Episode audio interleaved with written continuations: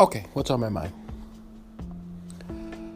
Ed Reed was uh, fired uh, from his position as head coach at Bethune Cookman University uh, as the football coach uh, before it even got started.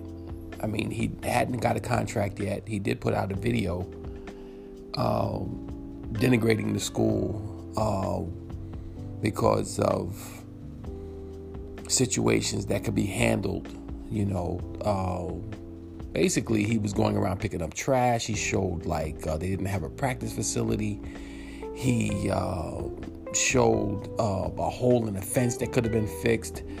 Um, you know, he just showed different problems. And granted, you know, the uh, the post that he put on social media it was profanity profanity laced, and uh, you know, people I guess took that the wrong way.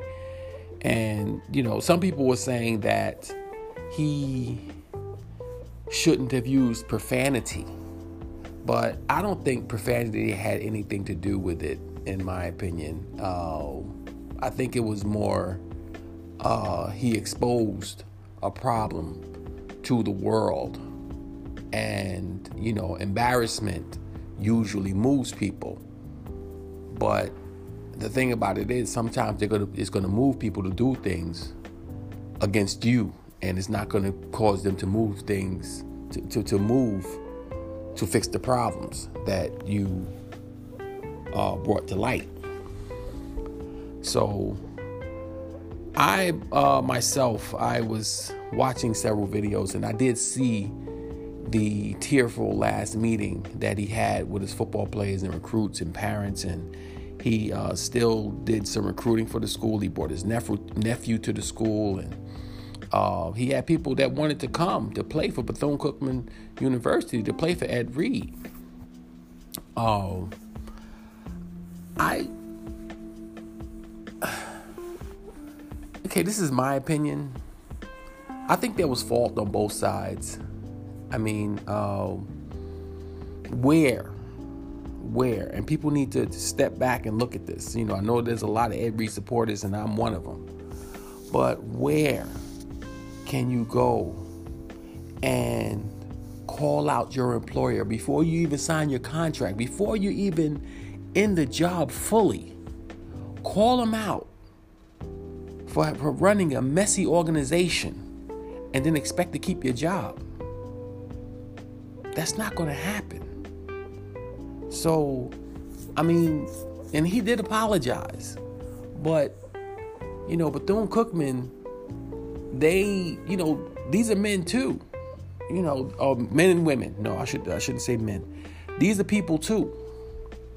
So they have feelings, and uh, you know, I know people are going to say, "Well, you shouldn't make a, a decision based on your feelings," but that's kind of naive. You know, sometimes you you you you you cut your you cut your nose off to spite your face. You know, even though he was bringing in recruits, and it seems like he was going to be able to leverage some um, some relationships to probably bring some resources to the school. But you know, if you embarrass the school and you embarrass uh, the administration, the administration has the power to get rid of you, especially if you if you haven't signed your contract yet. That being said, you know, I see a lot of people uh, coming on comments and things like that saying, don't uh, paint uh, HBCUs with one big broad brush, and, and I agree with that. But like I said, I went to an HBCU, and when I was there, and let me preface uh, my statement by saying this: I don't, I see Morgan State University's campus now, and it's beautiful. I mean, there, have been a lot of upgrades. Uh, I haven't been in the buildings in, in some years, but uh, from from what I see, it looks really really nice. A lot better than it did when I was there. But uh, I do speak to some people who went to HBCUs, and we all complain about the same problems. You know, I mean, it was always about the administration, and these are these are. Uh, I mean, just a, a, a, lack of sympathy. You know, we I I would go uh, at, at the beginning of the semester, you know, I, I was a financial aid student. You know, my, my parents were civil servants. You know, they, they couldn't cut a check for me to go to an HBCU. And I remember when I visited. Now, this is 30 years ago, over 30 years ago. You know, they had holes in the walls in the dorms, and the dorms were awful. Now, they, they renovated the dorms the first year I was there. But, uh, you know, these were some terrible situations. Let, let me just put it that way.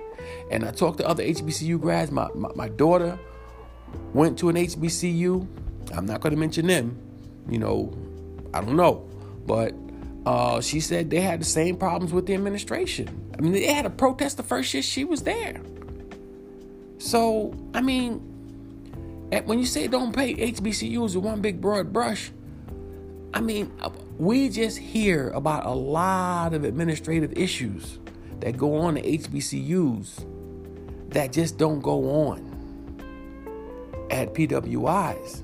I'm not to say it doesn't go on, but we don't hear about those issues as much at PWIs. And uh, I bring up my daughter again. My daughter, she had friends. My daughter went, went away to college in 2017. And she would talk to her friends who went to PWIs and say, you know, you guys having these problems? No. No, no, no, no. You know, uh, you know, one school in particular here in Georgia, she had friends that went to Valdosta State. She said, no, we got here. Everything was in order. We moved into our dorm. No issues. No issues at all. I mean, when my daughter got there, I mean, their, their, their dorm rooms weren't, weren't finished. And I mean, it, it's, it's just crazy. And I'm like, you know, and then when you talk to people who have gone to HBCUs, the comment that you hear a lot is, well, welcome to HBCU life. Like, yo, like, you should just take it. Hey, this is just what it takes to go to an HBCU. And I know all HBCUs are not the same, but I mean, whether it be Bethune Cookman, Morgan State, where I went, uh, you know, other uh, other HBCUs, we do keep hearing the same problems. Now, uh, I, I, I do have a cousin. He has um, three children. Two of them went to uh, PWIs, and one went to an HBCU. Um, and he did say he did have problems with the administration at at at a particular PWI. But I mean, we don't hear as this problem this problem being systemic throughout you know the clemsons or the alabamas or stuff like that you know they had issues and it seems like they, those, those are usually isolated incidents but I mean, when you talk to people who went to HBCUs, there's always issues. And it's always the same issues. And if they're still having the same issues that that that I had when I went to an HBCU over 30 years ago, that's a huge problem. Y'all have, with all the technology, even if you guys have outdated technology, technology from 2015, 2010 y'all shouldn't still be having people waiting on financial aid and things like that. You know, you shouldn't. Ed Reed should not be going around picking up trash. And I understand hurricanes. But, you know, the, the hurricane was months ago. You guys don't have enough money to hire a janitorial staff? And even if you don't, you know, he has his football players and athletes out there picking up trash. Nobody has enough money to get someone to fix a hole in the fence. I mean, I, I, I myself, I, I don't have the funding of an HBCU. And if somebody, if I have a hole in my wall at my house, I can call a handyman to fix it. So, I mean, a lot of these problems are not funding related. These are just things that just completely overlooked and they always waiting for somebody else to fix the problem. Now, I'll go back to I don't think Ed Reed should have handled it the way he handled it, and he did apologize. But we sometimes we we need to listen to the message and not how the message was given. And embarrassment does motivate people. I mean, I, it's it's just a fact of life.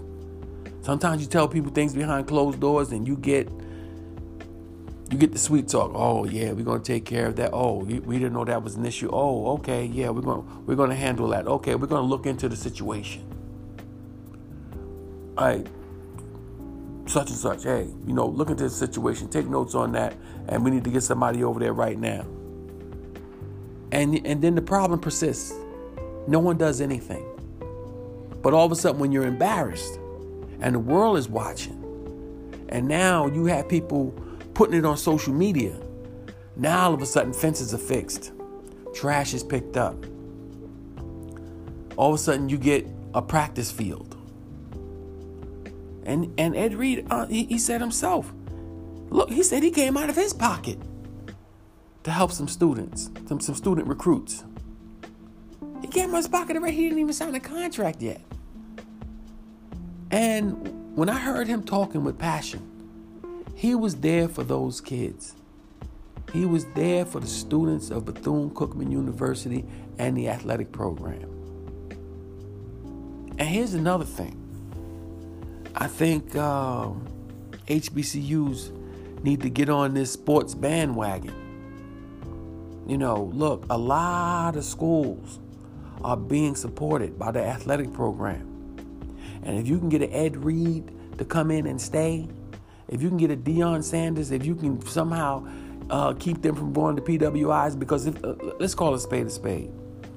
If Ed Reed would have done what he what Deion did in three years at Bethune Cookman, believe me, the PWIs and the Power Fives, they, they, they were coming. And they do that. They don't do that at just the HBCUs, and they do that at all schools. But if he would have made a commitment, no, I'm going to make a commitment to Bethune Cookman University, believe me, that could have been a really, really, really great deal for both parties. I don't know if Ed Reed's going to get another uh, coaching opportunity because you know people are going to see people are going to see that that that that, that video, and, and and they're going to you know say, hey, you know what? Mm, I don't know. You know, are you going to uh, you know embarrass us into doing things? uh, if if if you don't get uh, you know what you want, or, or we don't move at the speed you want us to move, or you know, I mean, people just don't like being embarrassed, especially when when, when they're employing when they're employing you. So, in conclusion, I just say, hey, things could have been handled both uh, differently on both sides. However, however, I think that the fact that Ed Reed was easily able to just walk around campus and just show these things that are just blatantly obvious to everyone else. And no one's done anything. You know dirty floors and and, and, and, trash around campus and and, and track gear and, and, and the track is uh, you know all right. Now cleaning up that track that's going to cost some money. But, you know, if he was able to do that and just in just in just a month's time, I mean, there's probably a whole lot more going on that we don't see. So, look, we need to get together with some of the uh, I'm just going to go ahead and say it. We need to go get together with some of the more wealthy people in our community. And we need to stop being so sensitive when it comes to people pointing things out, but we need to talk to each other more. You know, and you know, if that doesn't work, then yeah, maybe embarrassment is the way. I mean, I, I don't know. Well, that's what's on my mind. You guys let me know what you think.